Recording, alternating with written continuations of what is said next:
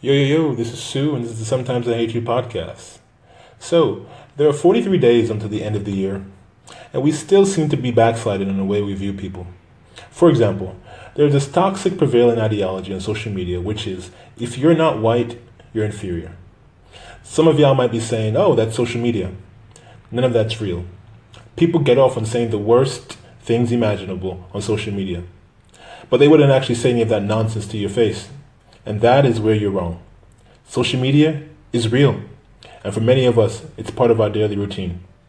Look, the idea that you have to be responsible for pushing back racism in America is a huge responsibility put on any average Joe or Jane, right? No, it's not.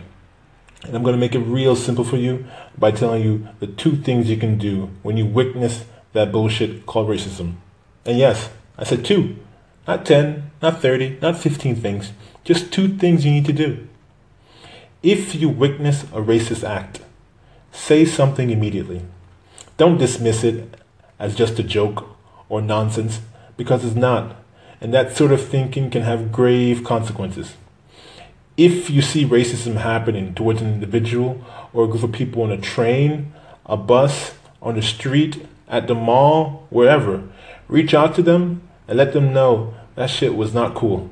And if you're comfortable with co- confronting the perpetrator of the vile act, please do it and let that let that piece of shit know that what he did was wrong and will not be tolerated. Just don't be a bystander in that moment. Stop acting like you didn't see it. Stop acting like you didn't know. Don't say it's not my problem because you're wrong. It's your problem. It's my problem. Everyone is responsible for the shit. In 2017, if you subscribe to the ideology that your white skin makes you superior in any way, then you, my dear, are a fool.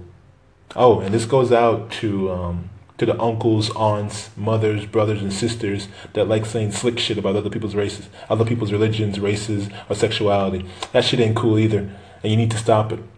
And if you happen to be the the son or daughter of one of these people, let them know. Check them. I don't care if it's your mom. I don't care if it's your dad. I don't care if it's your grandpa or your grandmother. Check them, because that shit is toxic, and that shit should not be tolerated ever. Anyway, um, that's about it.